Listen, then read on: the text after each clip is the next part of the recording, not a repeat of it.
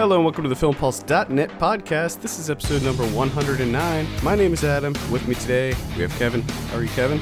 I'm doing okay. It's been a while. It's been what? It's been a long time. two weeks since Yeah. we talked. I have I fun fact I've had a nosebleed for a week. That sounds that sounds dangerous. My nose has been bleeding for a solid week. Why? I don't know. It does seem wrong, doesn't it? Yeah. That's probably not right. Sometimes in the winter, I'll get nosebleeds because it's the the air gets so dry. Yeah, I think that's what it was. Hmm. You might want to get that checked out if it continues. Maybe. I feel like I'm past the point now. you're just gonna roll with it. just, you're just you're just accepting the fact that your nose will be perpetually bleeding. Yeah, I just figure that's like a part of me now. Uh, well, this week we'll be talking about some of what we've been watching before getting into two feature reviews. Uh, first, we'll be talking about Rhymes for Young Ghouls, and then we'll be getting into a review of Lars von Trier's Nymphomaniac. And finally, we'll be going over this week's movie predictions and DVD and Blu-ray releases. Uh, first up, let's talk about some of what we've been watching. I'm still playing catch up on South by Southwest, so I didn't watch a whole lot of stuff this week. I've been I've been banging out a lot of screeners. So I guess one that I'll mention that I didn't mention in uh, last week's South by Southwest episode, which you should definitely check out if you haven't listened to it, is uh, one called Thirteen Sins, which is a it's a remake of the I don't know if you've ever heard of it. Uh, it's called Thirteen Game of Death or Thirteen Zemeti. It's a, Oh, it's okay, a yeah. I've heard of that. it's a Thai film. Came out in 2006. Uh, well, they remade it, and it's it's directed by Daniel Stamm, the guy who did Last Exorcism, which I was a big fan of. And this one, uh, Mark Webber is the main guy. Basically, it's about this kind of down on his luck guy who gets a, a mysterious phone call saying that he's been entered in, into a contest, and all he has to do is 13 different challenges and if each one that he completes he gets a specific amount of money all the way up until like several million dollars. Yeah. and it starts off really easy like he has to kill a fly that's in his car and then for the second challenge he has to eat that fly. And then they just kind of escalate from there. And it's it's different enough from the original one that it it didn't bother me that it was a remake. You know usually we get all offended anytime there's a there's a re- an English remake of a foreign film Yeah. but in this case, it's been so long since I've seen the original. I, I remember very little about it.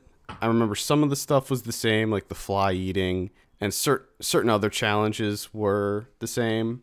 But you know, I thought it was okay. It's kind of it's kind of bad that it came out now because I feel like that there's more movies like this out now. I was gonna say it sounds a lot like cheap thrills. Yeah, it's ex- it's very much like Cheap Thrills, and I mentioned Cheap Thrills in my review. So it is kind of unfortunate that it came that it took him this long to put it out. I think it would have been more successful if it did come out like maybe a year after the original, but it's still kind of it's still kind of fun to see what they're going to make him do next because they make him do like really weird stuff. Like he has to like for one challenge he has to switch clothes with a homeless man and then he has to go into he has to take a guy out for coffee but as it turns out the guy's dead like the guy oh. killed himself Okay. so he has to pull a weekend at bernie's and and take a corpse out for coffee yes.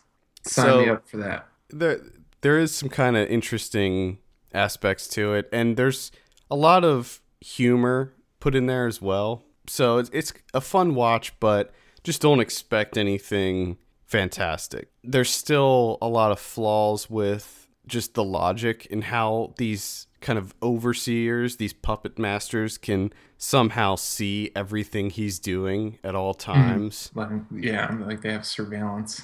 yeah, the like they're using they're using like satellites to to just watch him all the time. Even though there's like some scenes he'll be like on a road that's like in the middle of nowhere, and it's like, okay, what do they what do they have? Just cameras everywhere. it's kind of ridiculous. And like at one point, he loses the cell phone that they were calling him on, and he gets another phone, and like they call him on that, and it's just there's a lot of things that you have to kind of give the benefit of the doubt to. You just got to roll with it. But it's it's still pretty fun, and there's there's some pretty cool twists at the end that I actually didn't see coming. So it's uh I don't know light recommend. I think that that comes out relatively soon. I'm sure that it's going to get an on-demand release. Yeah, I think it's like mid-April. It looks Yeah. like. But that that screened at South by. Uh, I watched. This is a movie that I wanted to see a long time. It's called L. I don't know if you remember this, the Greek movie. Uh yeah, I remember. Extremely absurd, Yeah.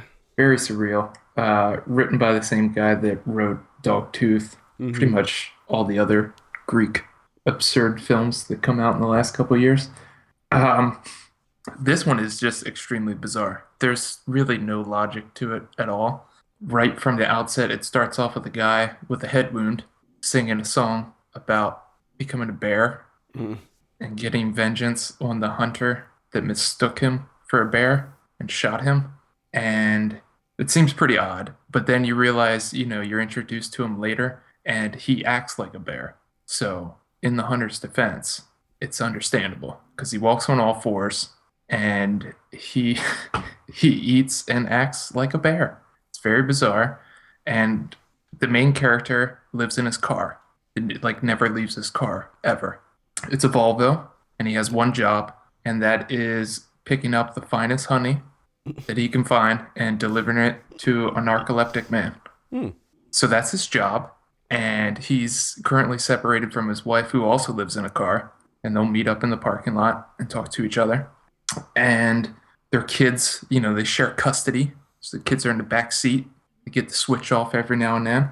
And he takes them for drives, which is mostly just in a like a roundabout. He just drives around in a circle. And he'll let the one kid drive occasionally and it's all presented in this very bizarre like deadpan nonchalance taking itself completely serious. Hmm. It's it's so and the way that it is presented makes it very very intriguing. Like i was completely gripped the entire time because they don't they don't explain anything. They just throw you in. Guy lives in his car. This is his job. He lives in a parking lot and when he goes to sleep he you know he'll take his shoes off open his car door sit him outside and he'll go to sleep. He celebrates his birthday in his car. He's just always in his car. You never see him outside of the car. But then he ends up losing his job. So he joins a motorbike gang. And now he's all about motorbikes. And it just keeps going from there. It is so unbelievably bizarre. But at the same time if you sort of take out all of the oddness, you know, living in the car, being in the motorbike gang, delivering honey to a narcoleptic man. Your predecessor is a guy that acts like a bear. it's real. I mean, in all honesty, it's just, it's like real life. It's just, uh, it's really just a simple story of a man losing his job and he's trying to figure out what to do from there. You know, he already lost his wife and his home life and now he lost his job and now he's just trying to like essentially maybe find himself or maybe find a place in society for himself. And it's just they take that simple story and just put it in like the most bizarre framing technique that you can use. And there is at one point the the the the guy that uh, he's a bear. He wants to be a bear. And so his friend asks him if he's eaten a person yet and he says no but i'd like to and then later he does eat a person so I think I just saw that in the trailer. yeah he just he eats a person he, This he- this he makes, you, you he's sold very me. yeah You sold he, me on this. he's a very compelling bear i have to say Yeah, you definitely sold me on this. it's just it's so it's so unbelievable Is this available on Netflix? no this is the only way you can you can only import this unfortunately Okay, cool. L, check it out. Greece. Love loving what they're doing. i know i don't know what the hell's going on in greece but it's making for some great films I wanted to talk about because what we offer on on our site is the ability t- for young filmmakers, budding filmmakers to submit their films to us to get reviewed. So we get a fair amount of uh, screeners in that are movies that maybe haven't gotten any exposure yet or uh, are just looking for some feedback, or sometimes they're looking for different uh, pull quotes from us to put on like festival packages and stuff like that. So we got a bunch of stuff in, and I rarely talk about it on the show, but I figured I'd, I'd mention some because since I haven't watched any kind of like regular stuff this week, um, I figured I'd, I'd mention some. One of them that I saw was an indie, uh, a short film called Indie and you won't find a review for this on our site because uh, the filmmakers asked us to take it down because I I didn't give it a very favorable review. And rather than talking about the movie, I just wanted to mention. Um, I wanted to kind of throw throw this as like a general question out there to any other film journalists that are that are listening, film critics, to see if this has ever happened to them, and if so, have they removed their reviews? Because I took I did take the review down because the guy asked really nicely and he was upset that I criticized the the look of the film. And I now said, when when you say look, what Okay, so what do you, what do you mean exactly? Like more specifically or yeah. like the quality? Okay. More specifically, I criticized the equipment that they used. Uh, it looked like they used some very like low end digital cameras. And I said in the review, I can't help but wonder what this would have looked like if they had used some better equipment. And, you know, I thought that that was a relatively kind of benign uh, comment to say. Yeah. But when, when they emailed me back, they were like, look, we made this movie for 50 pounds. It was a UK film. And we didn't have any budget at all. We, we, we think it looks great and we stand by it and blah, blah, blah. But it's like, if you only have 50 pounds to get to make your movie, maybe you shouldn't make it. Because if you're that passionate about it, why wouldn't you put more money into it? I mean, even if it's your own if it's your own money. Yeah, just drum up some funds.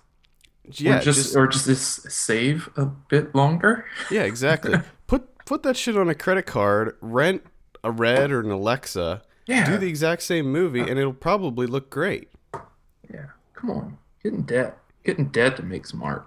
So I just wanted to throw that out there. And and I know that I'm singling out that one movie just because they contacted us and made us take the review down or asked us to take the review down. But I've noticed that this this has happened multiple times on different re- movies that we get in where it's like, you know, the the filmmaker and I'm not saying that the filmmaker's not passionate about their idea, but if you don't have the budget to make it look the way you want, then you need to rethink it. Well, I think that sort of stems from what was. Um, I think that's the problem now with it being so easy to make films. Yeah, is just get a lot of people that are just like, oh, let's let's make a movie. We don't have the money to do it, but let's just do it. And you know that's that's fine. I'm I'm all for people you know honing their craft by getting out there and just doing it. I think that that's probably one of the best ways to learn. But if you're trying to, if you make that movie, your learning movie, and you are trying to submit it to festivals and critics to be reviewed, you're gonna you're gonna get hit with it. You know, like if it's if it's not looking good, if it well, looks like you shot it on an iPhone. Well, that's an, another thing that sort of confuses me a bit is if you're not willing to take honest feedback or critiques of you know an artwork that you have made and presented to the public then maybe you shouldn't be doing it. Yeah. Because that's just going to happen and for the rest of your career. There was there was another movie that was submitted to us that we reviewed this week and I gave that movie an even worse review and the filmmaker emailed me back and said, "You know, thank you for your honesty." And he was like really nice and he, he it was exactly what he wanted because he wanted the criticism. He wanted to get a fresh set of eyes on his movie and, you know, look at what didn't work for someone else. and and with our reviews, I'm never trying to be disrespectful or offensive or malicious in any way. I'm trying to point out real problems and I'm trying to look at everything in an objective way. So, you know, just just something to think about for for young filmmakers. If you're really passionate about your movie, then put your money where your mouth is. Because yeah, it's and- not going to help anybody if you have a really crappy old camera, digital camera. One that I did see that I another one that I wanted to mention uh, that was submitted to us is a movie that's going to be out on DVD and video on demand Tuesday. It's called In Heaven There Is No Beer, and it's a documentary about the Kiss or Kill music scene in LA in the early 2000s. I think it was like 2007 or 2002 to 2007. And you know, I don't I was really into like punk music when I was younger and I didn't really know too much about the LA scene coming from the East Coast. Mhm, mhm. But apparently there was like this this every Tuesday there'd be this show called Kiss or Kill and they'd have like a whole bunch of bands and it was it it kind of flipped the whole indie scene in LA during that time because at the time there were like no really good shows that had decent indie music. It was all kind of this like weird mishmash of different bands and different genres and it was like really weird how they did it in LA back then. And then Kiss or Kill came came out and like kind of just changed everything over there. It was pretty interesting. I mean, I, I don't live in LA, so there was kind of a disconnect there. And a lot of the bands are I never even heard of. Some of them I did, like the Muffs uh, was they were on there. Uh, Bang Sugar Bang was on there, and there were a couple other ones, but it was a pretty interesting documentary. I- I always have kind of a soft spot for music docs, especially if it's about like punk music. So You are all about those punk punk docs. I sure am. I love that music. I really Love your punk docs. love them. Love the punk docs. Uh, So anyway, I just wanted to. We will have a review for that up on Tuesday, so check that one out. I just want to give a little plug for it. oh, okay. All right. I watched a, uh, a jazz doc. Sort Jazz. of, the, sort of the complete opposite of a punk doc, I think. Maybe. This was uh, South by Southwest, and I just want to mention this because number one, I watched it. It's called Case of the Three Sided Dream." Now, the main reason that I watched this is because I'm a huge Rahsaan Roland Kirk fan. Who that's what the entire documentary is about is his musical career, and I just it's extremely interesting to see. It's not it's not a very well made documentary. Unfortunately, it just feels like the director Adam Kahan just sort of gathered, cultivated all these YouTube clips and just sort of Oh, oh. organized them. Yeah, I should also mention really quickly. Sorry that the the other one that I just talked about was not very well made either. However, it's extremely, extremely interesting and impressive, mostly because Kirk himself is interesting and impressive. And I will give him credit that Adam Kahan picked some of the best YouTube clips that he could find to sort of present this. You know, like he did a good job of, you know, sort of gathering all these together and organizing everything and sort of telling a narrative here. So, it, in that sense, it works. I mean, the only other thing inside of it is it's littered with your standard talking head format interviews with like mm-hmm. bandmates and family members and that stuff but they don't really add that much to the story except one one bandmate talks about kirk's ability to circular breathe which is insane so number one this guy's blind right and the other reason i bring this up is because uh, listeners not, might not know this but me and adam were um, probably some of the greatest saxophone players oh my god. in elementary school, yeah. easily. And Kirk is a saxophone player. So, number one, he's blind. Okay. Number two, he can play pretty much any instrument. He can play clarinet, flute, saxophone, stritch, manzello, like pretty much any kind of woodwind there is, he can play it. And he actually modifies them himself. He can play the recorder and the flute with his nose, and he also plays three woodwinds at the same time. Yeah, it's crazy. So you remember how hard it is to play one woodwind at the same time. Imagine doing three wrapped around your neck, and he'll even he'll he'll get he'll get like a flute up in the nose at the same time. So he's doing like four, four at the same time. And the, like I mentioned, he can circular breathe. So he can hold a note for like 15 minutes. So what he'll do is he will exhale and inhale at the same time. Yeah. Yeah.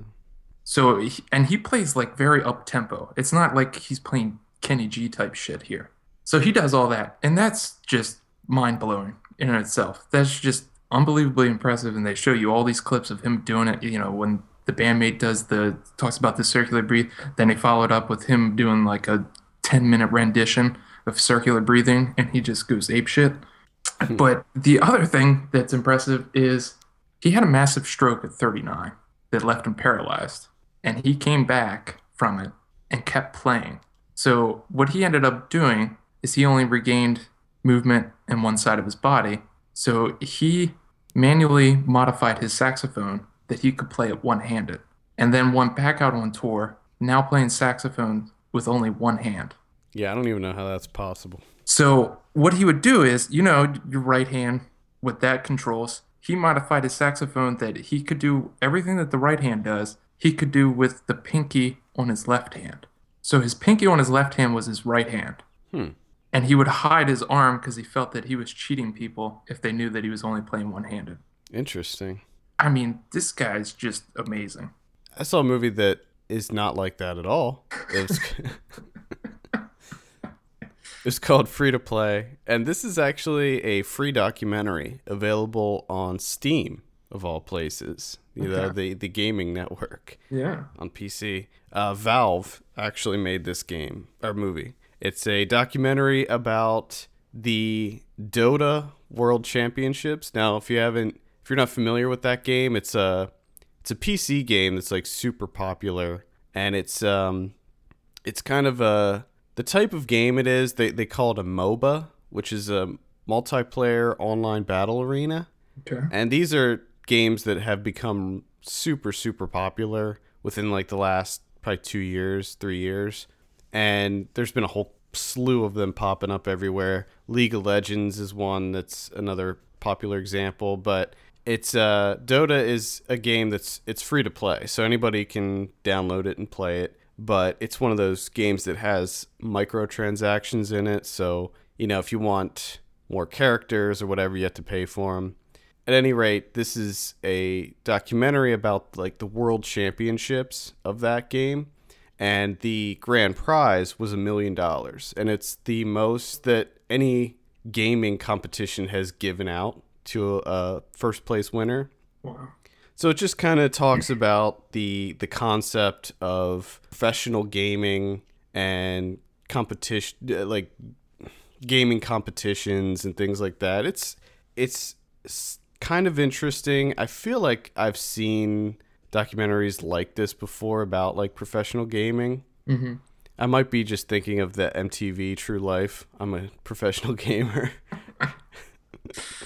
Because I seem to remember that. But I'm not into the game, Dota. So there was a little bit, uh, it was a little bit lacking for me because I don't, I never played the game and I don't really know too much about it. It's too involved for me. Like, there's like a hundred plus characters, need to learn each character and the moves and how to counter other characters. And there's just, it's like too much strategy.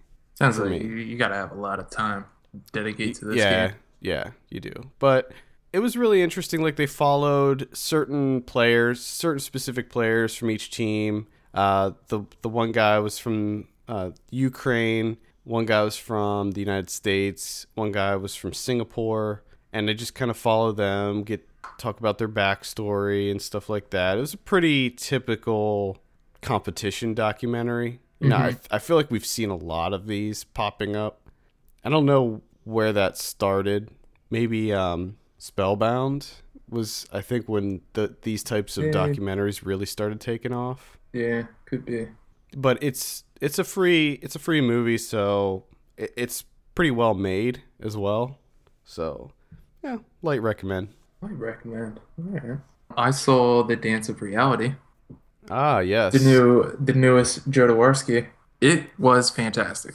It's a very sort of like memoir type film, sort of highlighting the like early early stages of his life. Uh, say like preteen, maybe. I think it was like the preteen age of his life with his mom and his his dad living in Chile, and he sort of goes back through it, but if, of course he goes through it his reminiscence are filtered through that Jodorowsky like fantastical surrealism type style that is prevalent in all of his other films, which is fantastic. I wish more people would do this, but uh, obviously there's not a lot of directors out there like Jodorowsky.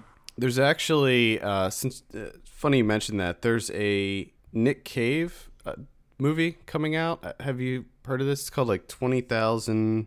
What's it called? Like twenty thousand days on Earth or something like that. And it's I've slightly heard of it, yes. it's like it's not necessarily a biopic about Nick Cave, but it kind of is at the same time. Kind of is at the same time. Yeah, it's like a fictional. It's like a fictional day in the life of Nick Cave. Hmm, okay. It, it's kind of it sounds kind of weird. That sounded a little weird. Well, this one he sort of goes back through his memories, like the memories of his father, the memories of his mother. The mother in the film sings all of her dialogue like an opera singer. Uh, his father is it seems to be in a very exaggerated uh, communist that's just obsessed with masculinity, like how to be a man, and you have to be a man, and all that type of stuff. And it's just sort of it shows you a lot of his influences, like how things that has shaped him as the artist that he is today. So you'll actually see, like throughout the film, you'll see like all these little touches, like oh, I remember seeing that in Santa Sangre. Like now, now you sort of get like a maybe like a little bit of backstory, like fill you in and see you know where the influence came from, or things from the Holy Mountain or El Topo. You know, you see like all these movies within this sort of autobiographical film, and you're like, oh, you see all these things that sort of influenced him and shaped him, which is in one way it's fantastic because it works as like the perfect starting point of his filmography. Like you can watch this and it'll give you like background on the director and everything, and you sort of see his early life and the things that shaped him, influenced him. And then when you go through and watch all of his films, you sort of have an understanding of where he's coming from. Or you can do it the other way is go through his entire filmography and then watch this movie last and it sort of fills in everything for you that you've been seeing throughout the years. Hmm. It's just there's of course, you know, it being Jodorowsky, the the visuals are unbelievable. Um and since it's more of a like a personal story, the narrative doesn't seem to sort of out you know wear out its welcome like i get the sense that a lot of his other movies do at least for me is that they're just a bit too surreal and they get a bit too metaphorical and they're entirely too long usually. And the surrealism just gets a bit overwhelming after a while and you're just like oh my god. Hmm but this one since it's a personal story this it seems like he has a lot more invested in this and that it works a lot better than his other films do. Cool. I hi- highly recommend it. This comes out May 23rd in limited release, uh, but it screened at South by, and I think that it premiered at. I think it was Cannes. I think it premiered. at Oh Cannes. yeah, it did. Yeah, it was part of the director's fortnight at Cannes. yeah. Um, So and oddly enough, this is in one week I saw two films where someone pissed on someone. Yeah. So in the Dance of Reality, the mother pisses on the father, and the father is actually played by Jodorowsky's son. So it's a father directing a female actor to piss on his son, like piss on his face too. oh, nice, She just stands over him and just pisses all over him. nice. So that happens. Well, we'll come out. We'll come back to some face pissing in just a minute. Uh, there was only other one other one that I wanted to quickly mention, and it's a it's a movie called Happy Camp. Comes out on DVD and video on demand Tuesday. Found footage horror movie. Oh, stop right there and let's move on. Now I don't understand why they keep sending us these found footage horror movies. Like I would think at this point they should know. Well, they obviously don't listen to us Yeah, or read anything on on our website. and and usually, you know, usually I'll get it in and I won't know. Like I won't know that it's a found footage horror movie, and then I put it on and I'm just like, oh no, here we go. when it starts, and it always they always start the same, where there's like that bit of text at the Oh, beginning that that sets everything up, where it's like. In the town of Happy Camp, over 600 people have been missing in the last 10 years. Oh Jesus Christ! Do you a just documentary crew goes in to see what's going on.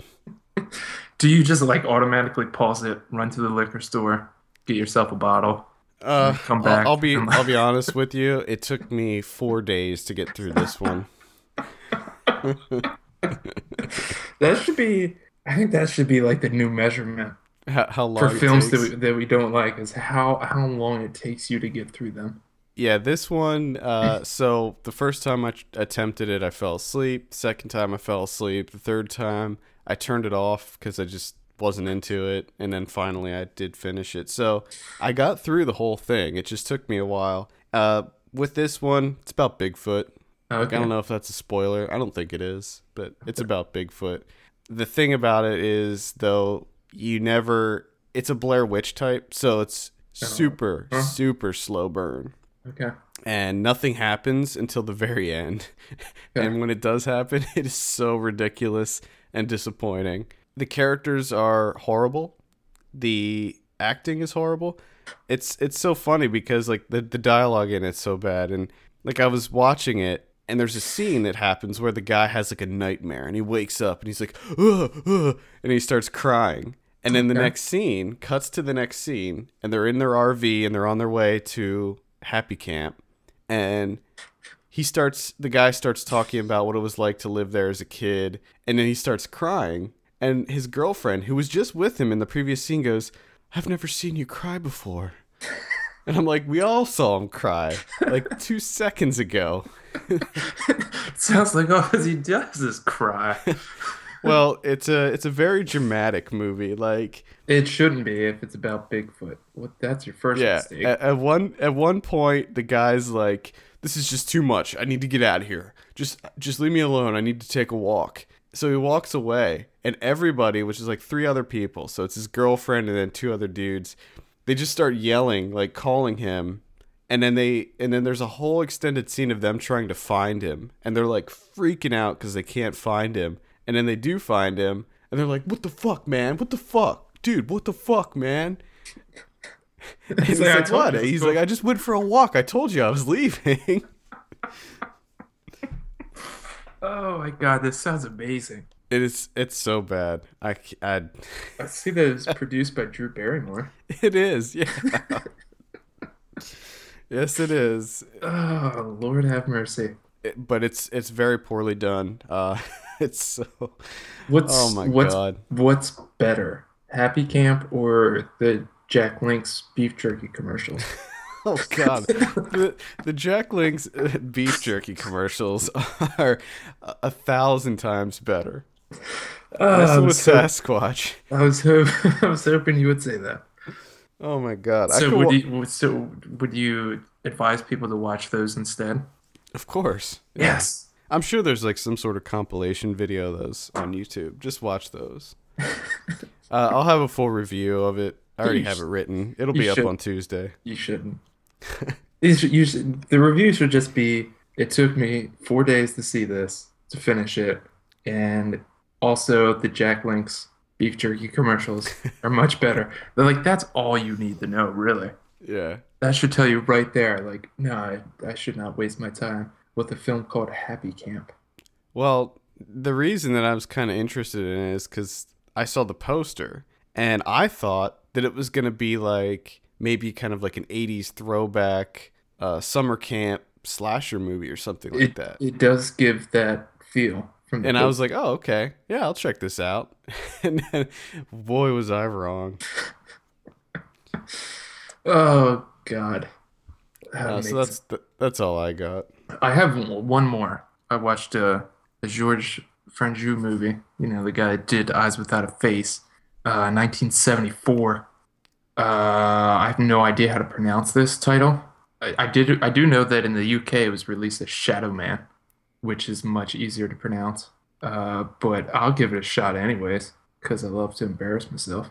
Uh, Newt's. Yeah, we just already butchered it. We're gonna go with Shadow Man.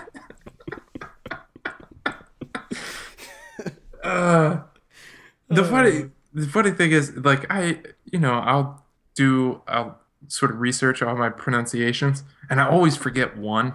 I always forget to look Mhm. up one, I do, yeah, I do that too. and then I get to it, and I'm just like, ah, shit.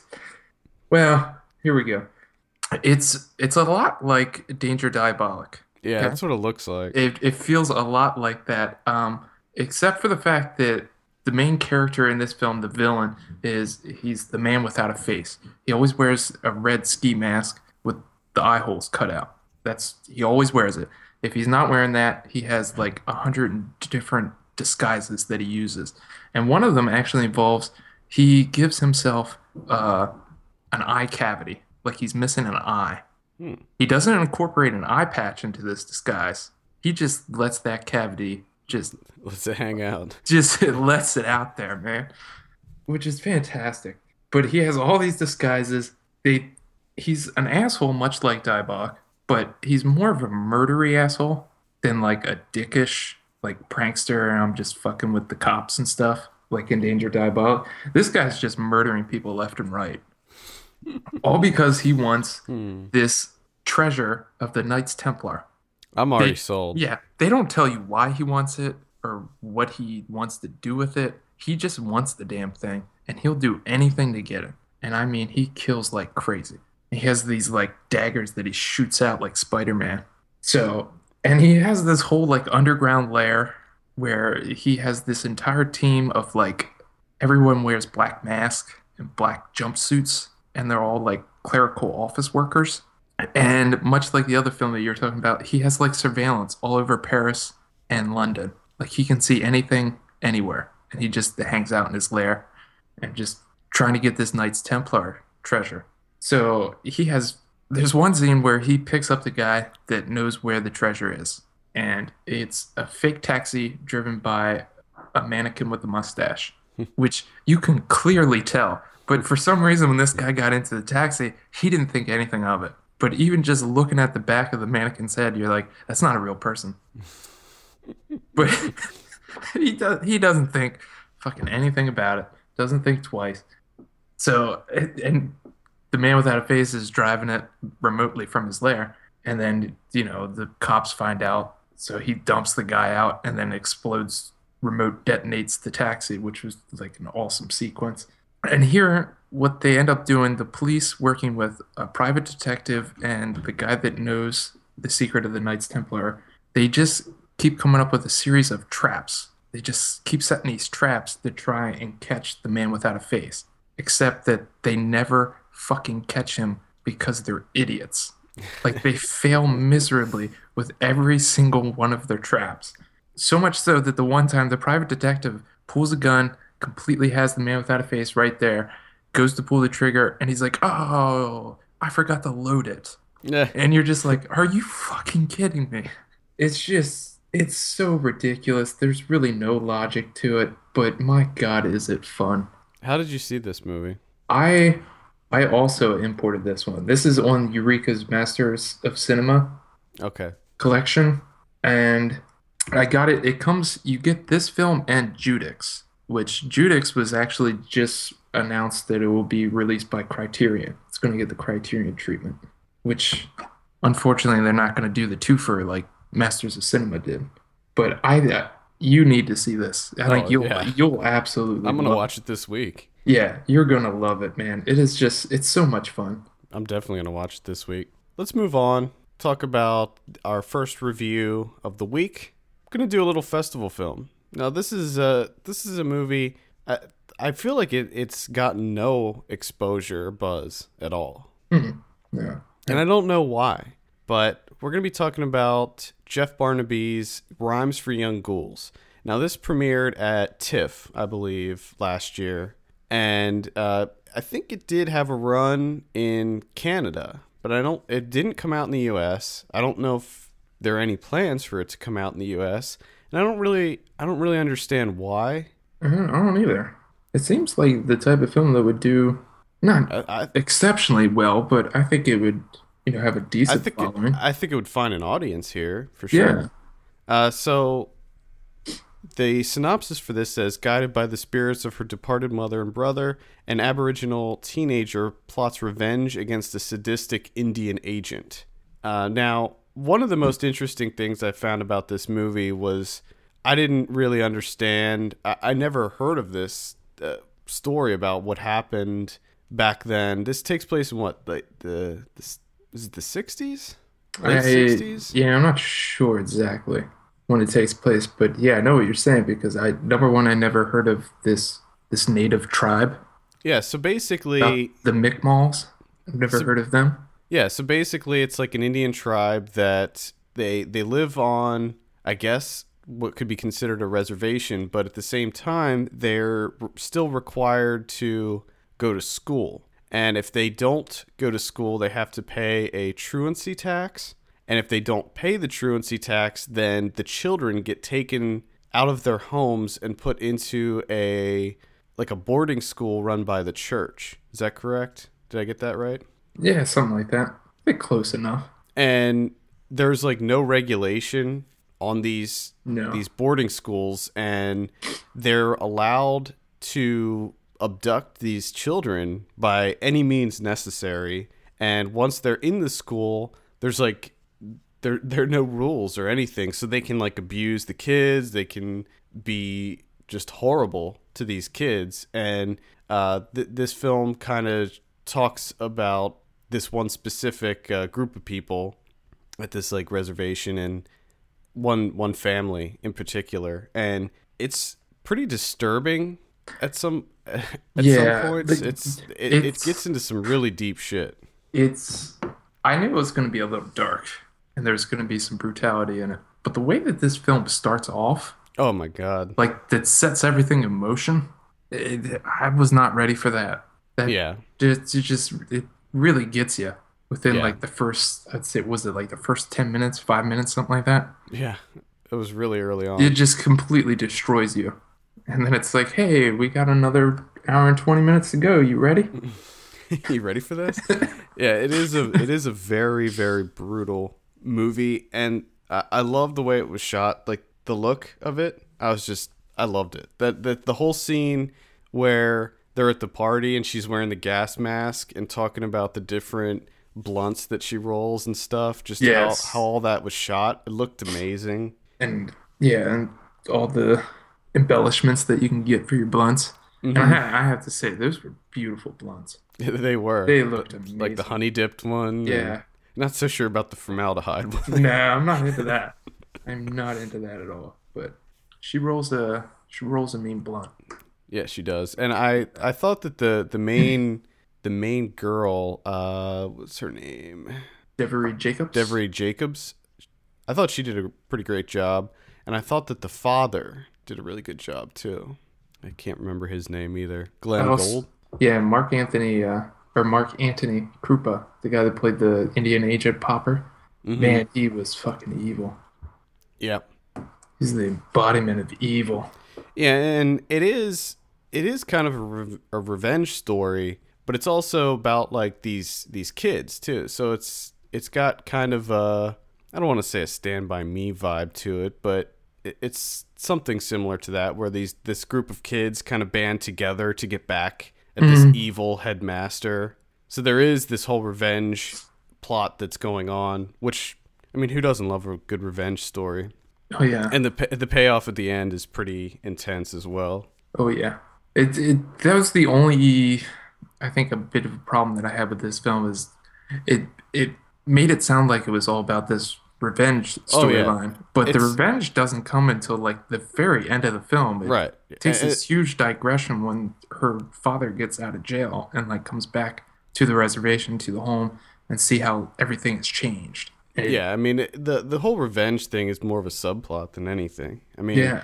it doesn't happen until much much later, and it's not even like a big thing. Like they don't hmm. spend that much time on it. it. It kind of it's kind of sidelined compared to just the overarching story about how things function in this reservation, the problems that they have, and then the issues that they are constantly having to deal with. And they also actually there's some flashbacks too, so we get the backstory of the father and the uh, Yeah, the, the headmaster guy Popper. So it, it does kind of uh, and I think that's really the the main problem that I had with it. I still enjoyed it, but the thing that made it or kept it from being great is just it seemed a bit unfocused at times. it would Like he uh, was trying, he's yeah. trying to do way too much with the, the little amount of time that he had. Yeah, it would. Uh, it was like it was getting sidetracked several times. Like the, and I, I understand. I maybe just how it was organized. Maybe it could be pre- presented a little bit differently or something. Yeah, Because really, like the flashback, the flashbacks would cause the film to kind of lose momentum, but at the same time, it helped us understand the relationship between Joseph and Popper, and so I don't really know what I would say would be a better way of presenting that. I don't know. yeah. And I also found it extremely interesting that Barnaby didn't didn't go the route of really just putting all the blame on the Indian agents. Yeah, You know, their brutality and everything. It, it's sort of it seemed like he was blaming both Well, the Mi'kmaq tribe and the Indian agents. It's sort of how they would work with each other, especially with her uncle Burner. Yeah, yeah. Well, it seems like they the tr- the tribe had problems of its own. I mean, Yeah. would they be getting into all this trouble if they just sent the kids to school? yeah, just send them to school. Jesus, they're little kids. So I think that maybe both sides were partially to blame. Obviously, the the school, the the Indian agents are far worse. Yes. Yeah. I mean, I'll definitely, I would definitely say that. You don't have to be that brutal. Because it's pretty much anytime they show up, people are getting kicked and punched in the face. Yeah, pretty much. Yeah, they, they can just do it. It's- it's like mean, a they pack- can it's a they can package steal your they can steal your children. Mm-hmm. I mean, how fucked up is that? Which again, it's, you know, with us being from the US, I, I've never heard of any of this stuff that took place in Canada. You know what I mean? Like I have Yeah. this stereo, like it's the stereotype that we have is that Canada's just really friendly. They're just Mhm. really nice people. And I just thought like, oh, they stupid me. I'm thinking, oh, they probably treated their natives a lot better than we did. And It's like, yeah, no, everyone apparently treated natives Everyone like shit. shit. on the natives. Yeah. My God. I guess you would call them Native Canadians. I, I that was what- another thing that I was wondering. It's like we call them Native Americans, dude. Would they It's- also it's- be Native Americans? I mean, I guess they would technically still be Yeah. Native Americans. Yeah, you could say that. Yeah, because it is still America. it's interesting. I don't know. Do they call? I think they do call them Indians in the movie. I think so. I think they do. I don't know if that's. I think that might have been in a derogatory way. Can't remember. Well, maybe. I mean, plus it did take place decades ago, so it's probably back when that was okay to say that. I'm just I don't calling McMalls. McMalls. McMalls. and that, I'm, I mean, you learn. Never heard of McMalls. Yeah, it's a really interesting story. It is it's violent, it's brutally violent, but mm-hmm. in in just in small sections. It's not like a bloodbath throughout, but when it when it hits it does hit hard. So, uh I definitely recommend it. I don't mm-hmm. know for our US listeners, I don't know when it's going to be coming out. Hopefully somebody will pick it up. We'll let you know. Oh yeah, I mean, I'm definitely gonna be keeping my eye on it, and I'm gonna be keeping my eye on the director too, because I Yeah, like I, I like the look of it. so That's what I'm saying. Like, if he can just work us on work on that on the focus, man, I think he's gonna he's gonna make something great. now, what are you gonna give Rhymes for Young Ghouls out of ten? Out of ten, I give it. I'm like I'm waffling between a six and a seven. I'm gonna say I th- I can't even remember what I gave it. Maybe a six and a half. I think. Six and a half. So I think we're good. I think that's tandem six and a halves. All right, let's move on. Talk about some Nymphomaniac. Sure. So this is directed by Lars von Trier. Now we're gonna be reviewing both parts. because uh, both parts are out now on video on demand. Stars Charlotte Gainsbourg, Stellan Skarsgård, Shia LaBeouf, Christian Slater, Uma Thurman, and Jamie Bell. A bunch of other people too. Tons of people in this movie. The synopsis says the self-diagnosed nymphomaniac recounts her erotic experiences to the man who saved her after a beating. Kevin, what do you mm. think? What did you think of Nymphomaniac? Ooh, now how how are we doing this? How are we doing this? Are we Uh, I- doing I, thought as, as one? Are we doing volume one, volume two? Well, I, I don't know. Like it- originally, before I saw Volume Two, I was like, okay, well, we can just review it as one movie because that's how it was supposed to be. It was supposed to be just one movie. But That's true. then, after seeing Volume Two, I liked Volume One a whole lot more. Mm-hmm. So I don't know. I don't know I- how to. Uh, Sounds like we're on the same page here. I don't know how to proceed with that. So I would say let's let's let's do it this way. If if we're doing it as one film, Nymphomaniac starts off great, and then just makes this complete tonal shift, and just sort of gets into ridiculous, it's laughable. it's funny because it, just it just falls apart. even though it was supposed to be one movie, it really does feel like it's two movies. it does feel like two movies. I I have to say that I was surprised by Volume One. I was like, okay, this is this is not exactly what I was thinking going into it. I like what he's doing because it almost feels like you know he's making these ridiculous correlations between Joe's nymphomania, her recounting her sex life, and you know they tie it into Skarsgård's fascination with fly fishing and you know just all this stuff. And it's like i okay this is interesting. I like the way this is set up. It's almost like a, a Makavejev type film the yugoslavian director where he would do this stuff and then he would make these digressions like out of the main story. And he would digress and show you like little tidbits and it would sort of go off into like a documentary type deal which you know sort of happens in the first volume where you know he would talk about the fly fishing and it would be images of fly fishing and people tying the lures and showing you techniques and everything. And I was like, okay, this is interesting. I like this. but volume two just I I don't know when they get to the point where Willem Dafoe's character is injected into the story and just where it goes from there, it just yeah, when it came over the top for me. when she gets like her little uh pro like uh, little like- helper person, yeah, her, like her a- successor or whatever. Yeah, the whole well, first it starts out with the extortion business that she has going on, and then she gets her helper that she mentors or whatever the hell that is. I just completely lost interest. Yeah, It's like this I is actually this is stupid. I agree hundred percent. Um, I I really liked Volume One. Like I was, I didn't really know what to expect going into it, and uh, I I loved it. I thought it was great. The visually, I mean, Lars von Trier just has an eye for hmm for visuals and i loved everything he did like putting the text up on the screen like the uh, three plus five thing and just all of that all of that stuff The- the whole- or the five whole- plus three i guess. Yeah, or no, it was three plus five. Was and it? then yeah, and then the whole Oh, yeah, opening, right. the whole opening. I just loved how Oh, the camera was just floating through the alleyways. that and then was you- gonna be the next thing i said yeah. It starts with Rammstein. Which uh, oh, it just it caught me off guard and i'm like okay this is going to be completely different than what i thought. I loved i loved the use of the rammstein. I don't i thought it was incredible. I, I enjoyed it as well. The- he did do the old uh, reverse which i absolutely hate anytime that that's used when they you know the two girls going down the corridor of the train and then he like rewound it and i'm just Yeah. like oh stop i thought that was fine i wasn't bothered by that There's some other choices that I didn't enjoy. The the chapter that I thought was the best visually was it, when uh, Delirium when he goes into the black and white.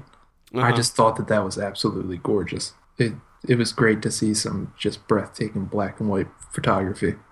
What did you think about the uh the I think it was in volume 2 the the callback to Antichrist? I mean it had to be a callback to Antichrist. The with the baby outside. Yes. Oh my God. Yeah. Yeah.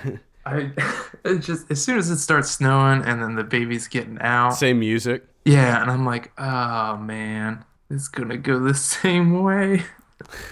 No, but there's a little there's little callbacks everywhere. I like when Stellan Skarsgård has like his little his image of her education, Mm-hmm. her like sexual education, and when she's like bent over the table, there's a fox there Yeah. because Yeah. Trier and his damn foxes, and that, and then when um you know when she was checking her messages, one of them was uh Fisher, Mm-hmm. which was element of crime. So I like the little you know those little references throughout. Yeah, I liked that. I liked that too. I loved all the different.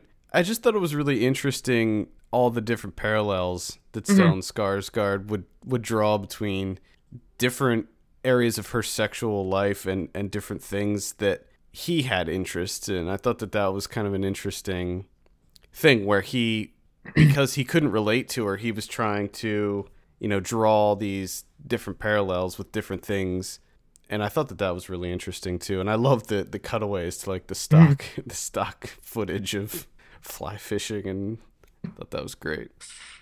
It is it is it's pretty funny too because I I do love the I think what is it the Prusik knot his digression on that and after he's finished Charlotte Gainsbourg's just like I think that was your weakest digression. yeah, yeah. It's Um, just and it, that was the the odd thing is the whole time I just I loved the the back and forth between Charlotte and Stellan. Like that was the portion that I liked of the film. Anytime that they went back to like her sex life, you know, Mhm. with like Shia LaBeouf and Stacey Martin and stuff, I was just bored. It's like I don't I don't want this anymore. I just want more of them making ridiculous correlations. yeah, some of some of it I thought was fine, but some of it just felt like it was going on for too long. And um, one one issue I had was the the accents from Shia LaBeouf and Christian Slater, Yeah. specifically those two. Definitely Slater, I thought.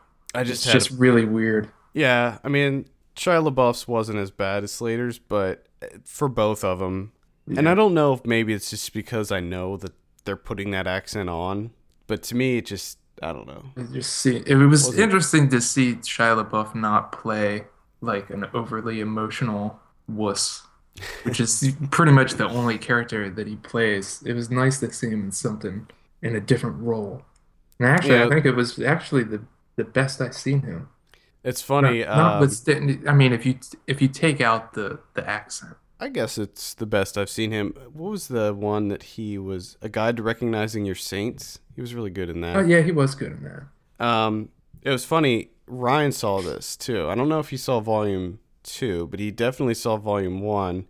And I didn't, I didn't like talk to him about it previously, but I was talking to him on the phone, and the first thing he asked me about Nymphomaniac, he goes, "Was that really Shia LaBeouf's dick?" that was like the only thing. Uh, was like, out of all things, yep. the only question you have is about his dick. That's that's Ryan for you. Because I that was when it gets to the like the snapshot parade of penises. yeah. I was just Yeah. like, that's all I could think of was like, we have to make Ryan watch this. Yeah, he he watched it. I think he liked it, but um, what did you think? I mean, obviously we got to got to talk a little bit about the uh, the Yeah, sure. sex, the sex? sex. Sex. The sex is, I mean, it's a very tame. I thought. Compared to what I, I- I mean, I envisioned in, in, my head, I was like, oh man, this is gonna be rough. Well, that This was is- that was the first thing that I thought was very interesting when they made like the fly fishing correlation because I was thinking like, ah, that's sort of like what Von Trier did himself. Like he was all this talk about, oh, it's going to be explicit sex and it's going to be real sex on screen, and people just had this, you know, sort of like him casting a line with his bait, like just getting people riled up, like, oh my god, this is going to be insane. The sex is going to be ridiculous. And then when you actually see it, you're like, oh, fuck. I was Yeah, wasn't that bad.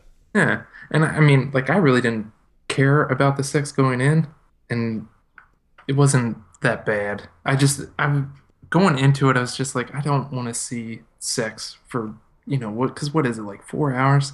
yeah, I'm like, I just, I, I don't want to watch sex for four hours. and that's exact. That's kind of what I was expecting going in. That it was just gonna be you Nonstop. know, yeah. balls to the wall, just nonstop Literal Scene balls. after scene. Yeah, literally balls to the wall. And I mean, it does get. I feel like the second part gets a little bit more graphic in what it shows. Yeah. Uh, but I'll tell you, that scene. I don't think I'm giving away like a huge spoiler, but there's a scene where she's getting whipped, Mhm. and that I shit looked so real. Yeah, I didn't need to see that. I mean, I was, it, part of me was like, this has to be real. Whatever's happening here, because it just looked so fucking real. It did, it did look pretty real. I'll give you that. That was really disturbing. But... It was just extremely disturbing. yeah, and, uh, and I mean, number one thing that I have, the problem that I have with this movie, it's entirely too long. You could easily cut out a lot of fat here. There's Yeah. a lot of stuff that just doesn't need to be here. I agree. I agree. And I mean, it is already cut. It is. They already cut. They already cut like half an hour, I think, out of it. They could So- cut out like a full two hours, easy. I think that they, they could have easily truncated this into just one movie, one two-hour movie. Yeah, or maybe you know maybe two hours, twenty minutes, I felt like and a half, two and a half. Yeah, maybe. I felt like a lot of the stuff with Christian Slater, like her relationship with her dad. I thought that they just. It's got- they- I thought that was too much. Like they got re- into that it felt too much. repetitive. Like they just kept repeating the same Yeah, thing over and over again. Him and his ash tree. Yeah. Yes. And like you said, like that that scene with his with her father, I thought looked great, but to me that was just going on for too long. Maybe it's just because I found it to be unpleasant what was mm. Yeah. happening to him and stuff. Well, I found the the most uncomfortable scene for me was Uma Thurman. Oh, yeah. That was She that was Uma rough. Uma Thurman plays the most pathetic character I've ever seen. The whoring just- bed. Just yeah, just she embarrasses herself. the whoring bed. Can we show the kids the whoring bed? I don't I've never heard that term before and I just love it. Whoring bed. Oh, yeah, that was a that was That kind of a rough That was rough rough to watch. Yeah, that was very difficult. Very difficult. She just starts screaming. She just loses it, just starts screaming. And I'm just I'm sitting there watching, just thinking, you're just you're embarrassing yourself. Mm. Like you're gonna your life's gonna get wrecked by this guy because he's a douchebag. Uh, what an idiot, though, the, the husband. Come on, grow a set. Uh, Well, that's that's the main thing with the film that I did find very very interesting is towards like the very end where they sort of discuss you know her nymphomania and you know how could the story be different if she was a man? You know would it it would be completely different. You know she wouldn't there's so much pressure put on her for just because she's a different gender and I think it is very interesting to think that the entire time that you're watching this and she's telling her story and the people that, you know, come in contact with her, like all the judgment is placed on her, right. which Yep. is odd because there's there's a whole nother side that is engaging with her that is not saying no and but no judgment is passed on them even when you know the father leaves his wife and three kids to be with her all the blame is put onto her all the judgment is put onto her nothing Yeah. nothing is you know shot towards the man in any of these situations it's all her fault Yeah, that's that's unfortunately how it is. yeah, it is that way. And it just the only other thing that bothered me was the the very end with Stellan Skarsgård because I Yeah. just I knew that it was going to go that way and I was just hoping Well, I knew it was gonna go. and Yeah, I knew it was so gonna go some some way bad. But stereotypical. but, but isn't that? I mean, But I didn't want. I didn't want to see it, and I knew it was probably gonna happen. But at the same time, I was like, this this is probably what would have happened in real life. Maybe, but It- I mean the way that he's discussing about himself the entire time is it's a guy that masturbation didn't even do anything for him. Like he seemed to be completely asexual. And then out of nowhere he just flips. Yeah, that it did seem Like he- somewhat uncharacteristic. Of I mean, him, but his character looks like he's 50, maybe early 60s. So Yeah. 50, 60 years of asexuality, and then all of a sudden just flips. I don't know. I don't think so. yeah, I don't know. Uh, either way, overall, looking looking at it overall, I still I still liked it a lot. Like I still think that visually it was pretty amazing. So it was a pretty epic story, And on Letterboxd, I gave both parts the same rating, but if I was rating them separately, I probably would I would definitely give volume 1 a higher rating, but Yeah. I went with an 8 out of 10 on it. Eight out of ten. Um, man, if I had to You put, can you can rate them separately. I'm gonna rate them separately. Okay. The first one, I'm gonna go. I'm thinking like seven. Thinking like a solid seven, seven and a half. The second, maybe like a five. So together, maybe like a six. Okay. Six, maybe. I don't know. Just the volume two just really fell apart for me. I just, like I said, when it gets to Willem Dafoe comes in and the where the story ends up going after that, it's just it's Yeah, too I mean- much. I just thought it was stupid. They had But I- something interesting going on, and then they just I don't know. I mean, I, I think that there were. I wasn't too bothered by where where it went from there. Like and, and the just visually, it made up for it. Like her throwing the Molotov in the car and stuff looked. A, I thought that looked awesome, and I don't know. I just I thought it was good. I did I did like how she jumped to the Molotov cocktail in the car, and he was like, "I don't understand." And she's like, "Oh, I just wanted to get to the next chapter." I'm Well, sorry. and, and but that's that's kind of the other thing that you need to think about with this movie as a whole is this is her telling this story. A lot of this could not even be true. You know what I mean? Like Yeah. uh, there there could be certain things that she like miss misremembered or just didn't well, that, I remember think correctly. and I've touched on it numerous times, and I still have this problem: is that it's presented as you know, like a female story told by a female by Charlotte Gainsbourg, but it's not. It's you know, it's from Von Trier, so it's a male story of what he thinks female nymphomania would be like. So it's completely unfounded and ridiculous. and I'm just that inherently bothers me. I don't I don't know why. It just it just does. yeah. Because even you know how he's talking about at the end, uh, you know this sort of uh, hypocrisy to everything, and you're thinking to yourself, then why the hell are you making a film about female sexuality? You know nothing of it. You're a man. Why That's are you true. making this? That is true. Because it's Lars von Trier. He's Yeah. like, you know what? Do what I want. Because like as I'm saying that, he just blares Rammstein. it just gives me the finger. he just doesn't give a shit. I really, I really do like Lars von Trier though. Like I'm, I am definitely a huge fan of his. So I, yeah, I, I am too. I think he's really one of the only directors left that has balls when it comes Yeah. to directing films. I mean, just his, idea, his Unfortunately, it's just when you when you when you take those kinds of risks and stuff, it's going to be hit or miss. You know, it's not really like a middle ground for Von Trier. right. It's true. Yeah.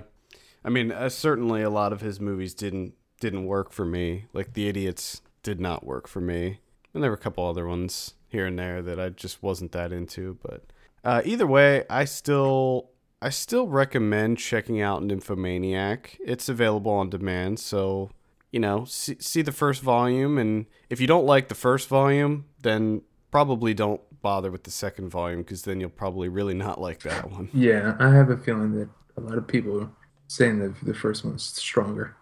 I yeah, I would imagine that most people are saying that the first one's stronger. That's a, that's what a lot of people said about Kill Bill too. Yeah.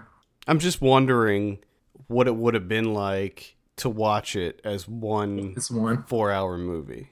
And I'm also wondering because, you know, he relinquished control uh or final cut over to the producer who did cut out a bunch of stuff and did some e- re-edits. hmm So I'm wondering what it would have been like to see like the actual director's cut Yeah. as one movie.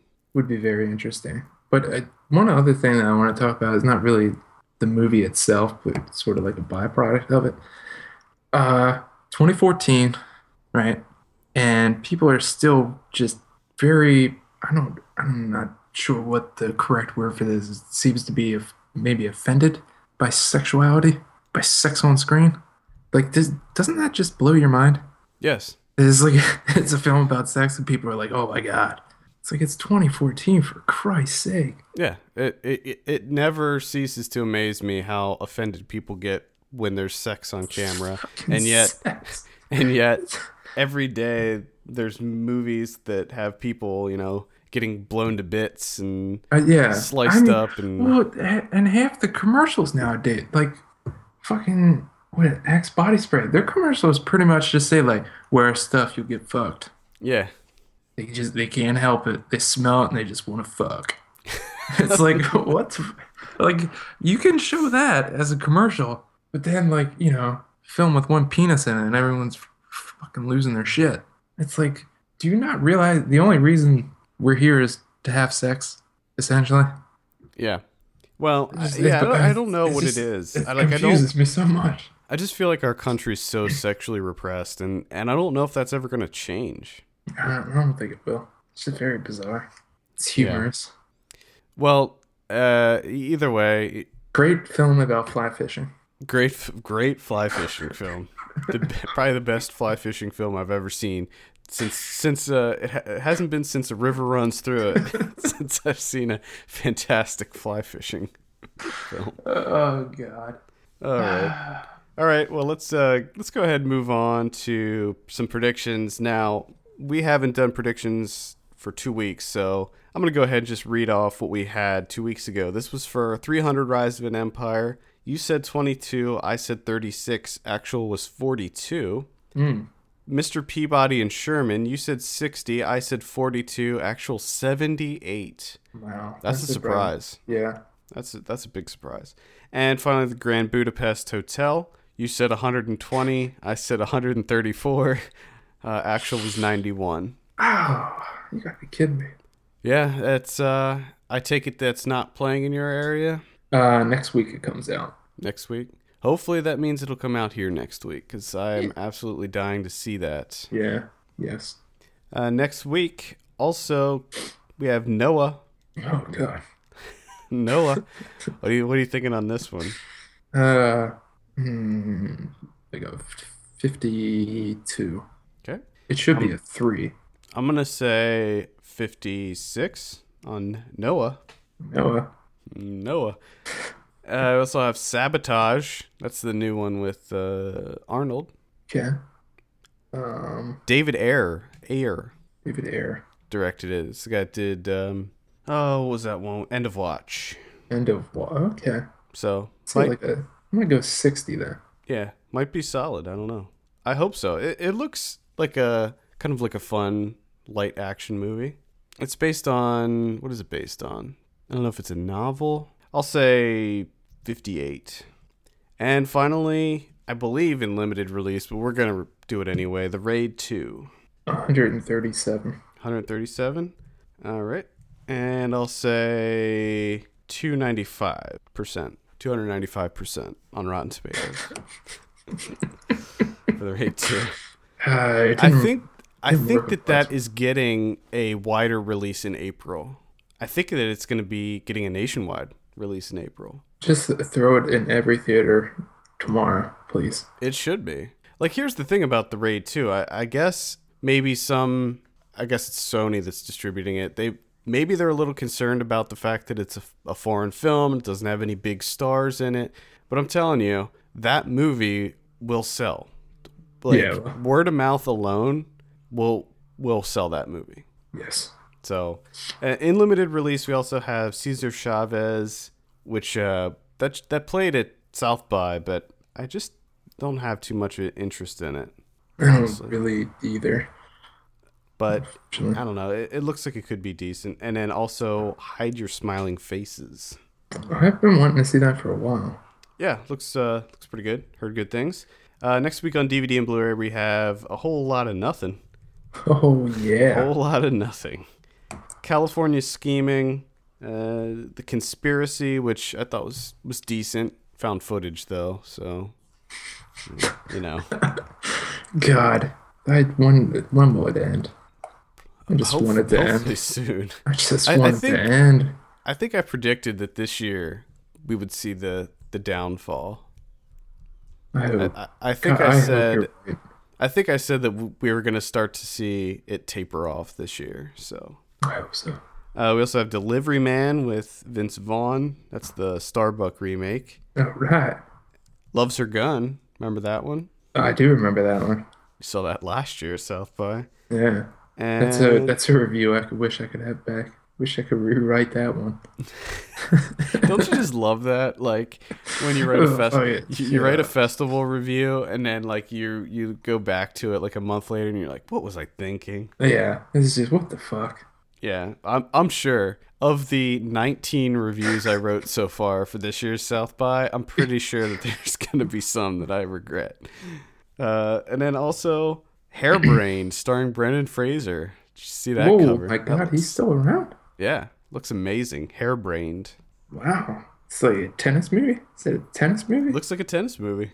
Oh, the one R's backwards. Yeah, Man, nice. uh, it's like Toys R Us. Oh God, Um, any other any What other is- ones? what do we got? Uh, Criterion's we got. Yeah, I think I saw some Criterions. We got we got three of them coming out. The biggest one is The Great Beauty, Paolo Sorrento's or Sorrentino. Sorry, just thinking of Paul Sorrento. Paul Sorvino. Yeah, Sorvino. I don't know what. Whatever. I'm fucking losing it. Uh, the Great Beauty. I've been wanting to see this for a long time. That's that's getting the Criterion treatment. From what I hear, the cinematography is amazing. So That actually was see, see that that, on Blu-ray. that was playing. That was playing here, by the way. oh, dick. Which is funny. Like I, I I just want to say, uh, the Grand Budapest Hotel is not playing here. The Raid Two is not going to be playing here, but the Great Beauty. the Great Beauty was playing here for like two weeks, and then also right now in theater in four different theaters. There's Son of God and God's Not Dead. Yeah, what's the what? What's up with that? What's going on here? What? Where is this push coming from? I have These no idea. Christian films. No, that this, the same thing. Dead. Same thing's happening here. Like I, there's really no films coming out except for we have the same thing. It's Son of God and God's Not Dead. And then there's some other one too that's that's playing here in like one of the theaters. It's called like Repentance or something. Yeah, what the hell's going on? I have no idea what's happening. and like I never even heard of God's Not Dead. And then the last time I was at the theater, there was like a giant stand up Yeah, for it, and I was like, "What the? F- what is this?" Bizarre. Yeah. Anyway, Great Oh. Beauty. Uh, Great I- Beauty. There's also Persona, Ingmar Bergman's very bizarre film from 1966. Highly recommend that one though. That's just that is odd. That is an odd experience. Hmm. So that's out on Blu-ray. And The Freshman, 1925, Harold Lloyd's biggest box office hit. Silent Freshman. comedy gem. Befuddled Everyman. He's a Cool. new- yeah. So if you're into 20s area, 20s 20s era silent comedy gems featuring Befuddled Everyman's freshman. Befuddled your alley. every man's. uh, I like how you you pluralized it. So there's multiple. There's multiple Yeah. befuddled everymans in the room. No, that's that's a comedy I would watch. I just had the greatest visual in my head of this this giant white empty room with men in business suits just being completely befuddled, wearing fedoras. Oh god. Oh, we needed to make that happen. I I'm all about it. I am all about it. That would be amazing. All right. Uh, anything else? Uh, no, I don't think so. All right. I believe that'll wrap it up for all the latest film news and reviews. Visit us at filmpulse.net. Send us your questions to podcast at filmpulse.net. We'll be sure to answer them on the show. Follow us on Twitter at filmpulse.net and be sure to rate us on iTunes. We appreciate that very much. At filmpulse.net. My name is Adam, And I'm Kevin. and we'll see you on Thursday for Ryan Watches a Movie.